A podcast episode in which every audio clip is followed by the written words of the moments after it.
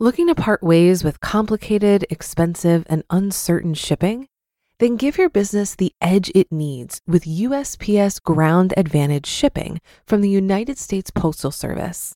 Keep everything simple with clear, upfront pricing and no unexpected surcharges. Keep things affordable with some of the lowest prices out there. And keep it all reliable with on-time ground shipments. It's time to turn shipping to your advantage. Learn how at usps.com/advantage. USPS Ground Advantage. Simple, affordable, reliable.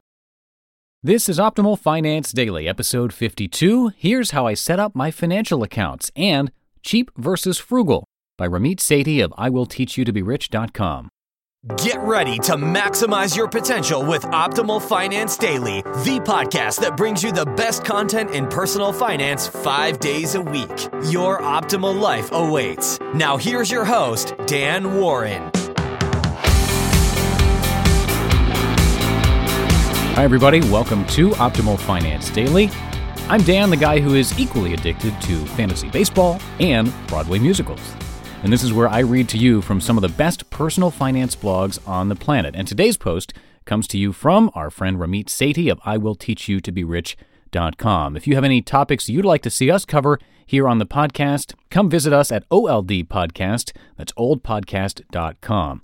And before we get into today's content, if you want some great tools to help you optimize your financial life, we've got them for you. Just come by our site, oldpodcast.com, and sign up for our mailing list. When you do that, you'll get 3 spreadsheets, one of which includes a video tutorial, and all of them are going to help you plan, budget, and get out of debt. It's all free, and all you have to do is, again, become part of our little podcast family. To join, just text the word financial to the number 44222, or again, you can sign up at oldpodcast.com.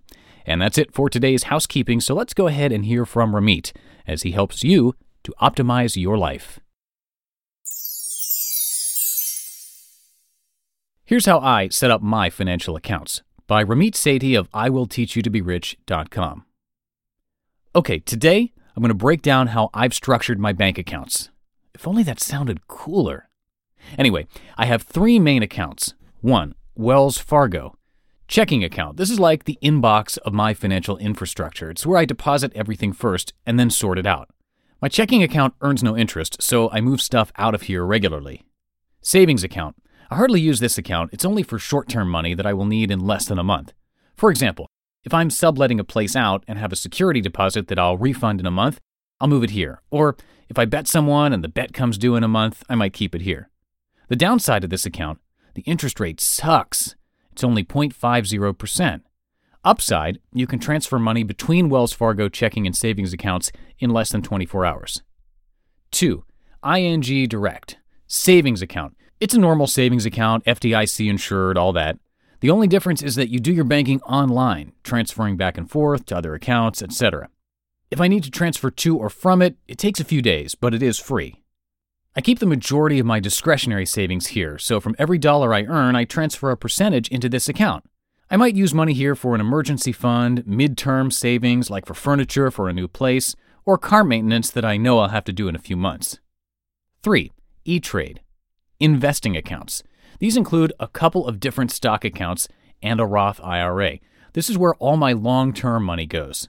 I used to have a money market account, but it was only earning about 1.5% compared to 3.3% at ING, so I closed it.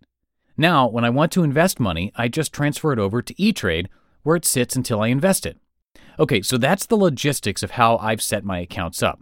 I wrote so many words above, but what does it all really mean? Build yourself an infrastructure to make it easier to save. Here's how. For every dollar that comes in, I allocate percentages to different accounts. For example, and I'm making these numbers up, let's say I made $100 from a paycheck.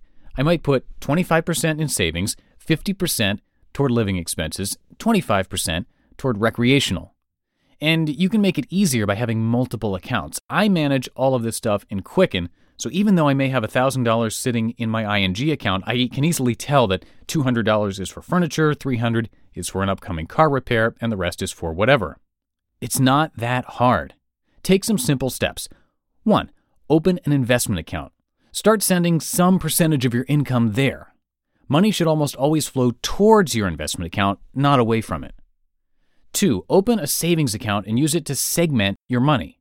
Remember, an investment account is for long-term savings. A savings account is for midterm savings. And if you can't think of anything you'll need in the next 5 years, trust me, you will.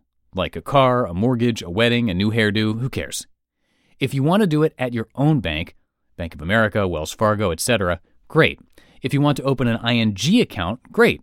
It doesn't matter. Just get your money into smaller, more manageable buckets. 3. Allocate percentages.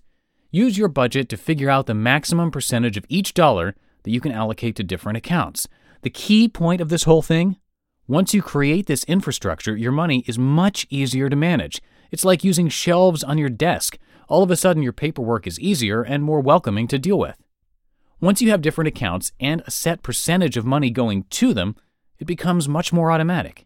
And like I wrote yesterday, you can start dealing with the more interesting questions rather than focusing on logistics. For a lot of people, it can be stressful and confusing to manage their finances. Even I used to feel this way when using different finance apps. But then I tried Monarch Money, and everything got so much easier. Maybe you're saving for a down payment, a wedding, a dream vacation, your kids' college. I found that Monarch makes it so easy to help you reach your financial goals, whatever they are. I definitely wouldn't be able to allocate my finances or plan as clearly without help from Monarch. In fact, Monarch is the top-rated all-in-one personal finance app. It gives you a comprehensive view of all of your accounts, investments, transactions, and more. Create custom budgets, set goals, and collaborate with your partner. And now get an extended 30-day free trial when you go to monarchmoney.com/OFD. After trying out Monarch for myself, I understand why it's the top-rated personal finance app. And right now, get an extended 30-day free trial when you go to monarchmoney.com/OFD. That's monarchmoney.com/OFD for your extended 30-day free trial. Looking to part ways with complicated, expensive, and uncertain shipping? Then give your business the edge it needs with USPS Ground Advantage shipping from the United States Postal Service. Keep everything simple with clear, upfront pricing and no unexpected surcharges. Keep things affordable with some of the lowest prices out there. And keep it all reliable with on-time ground shipments. It's time to turn shipping to your advantage. Learn how at USPS.com/advantage. USPS Ground Advantage. Simple, affordable, reliable. Cheap versus frugal. Also by Ramit Sethi of IWillTeachYouToBeRich.com. Everybody knows a cheap person and probably hates them. But I think we often mislabel frugal people cheap. These are just my opinions, but here's what I think differentiates the two. Cheap people care about the cost of something. Frugal people care about the value of something. Cheap people try to get the lowest price on everything. Frugal people try to get the lowest price on most things, but spend a lot on items they really care about. Cheap people are inconsiderate. For example, when getting a meal with other people, if their food costs $7.95, they'll put in $8, knowing very well that tax and tip mean it's closer to $11. Frugal people won't order a Coke if they're on a budget, so that when the bill comes, they don't look cheap. Yes, being cheap and or frugal can be a cultural quality, and I won't spend much more time on this one, but it is an important topic in personal finance. Cheap people keep a running tally with their friends, family, and coworkers. Some frugal people do this too, but certainly not all. Because of the fear of even one person suggesting they spent too much on something, cheap people are not always honest about what they spent on something. Neither are frugal people. Cheap people are unreasonable and cannot understand why they can't get something for free. Sometimes this is an act, but sometimes it's not. Frugal people will try as hard as cheap people to get a deal, but they understand that it's a dance, and in the end, they don't intrinsically deserve a special deal. Cheap people's cheapness affects those around them. Frugal people's frugality affects themselves. Both cheap and frugal people will be more assertive than most people when trying to get a deal. Over the long term, they'll both save more money, but one has a cost while the other pays dividends. Cheap people think short term. Frugal people think long term. You just listened to the posts titled, Here's How I Set Up My Financial Accounts, and Cheap versus Frugal, both by Ramit Sethi of IWillTeachYouToBeRich.com. If you've got any comments about what you heard here today, please share them with us at oldpodcast.com. And again, as I mentioned before, you can get a bunch of cool stuff from us, cool stuff and free stuff, I might add. These are Excel spreadsheets and a video tutorial. Plus, you'll be entered to win a book every month. And all of this is yours if you just become part of our little podcast family at oldpodcast.com. You just have to sign up for our weekly newsletter, which is totally free. You can do it right now, either at the website or by texting the word financial to the number 44222. That's financial to 44222. Once you sign up, you will get your first free gift immediately.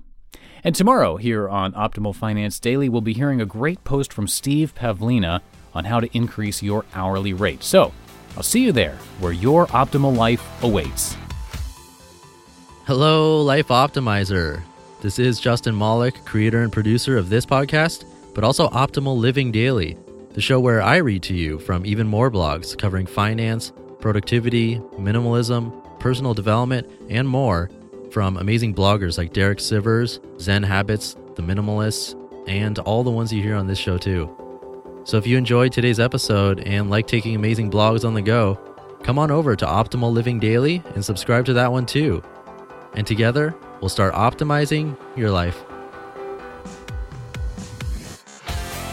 You've been listening to Optimal Finance Daily. Be sure to hit the subscribe button to stay up to date on each new episode and head to oldpodcast.com. That's OLDpodcast.com for a free gift as well as more actionable tips and resources to help you maximize your potential. Thanks for joining us, and remember, your optimal life awaits.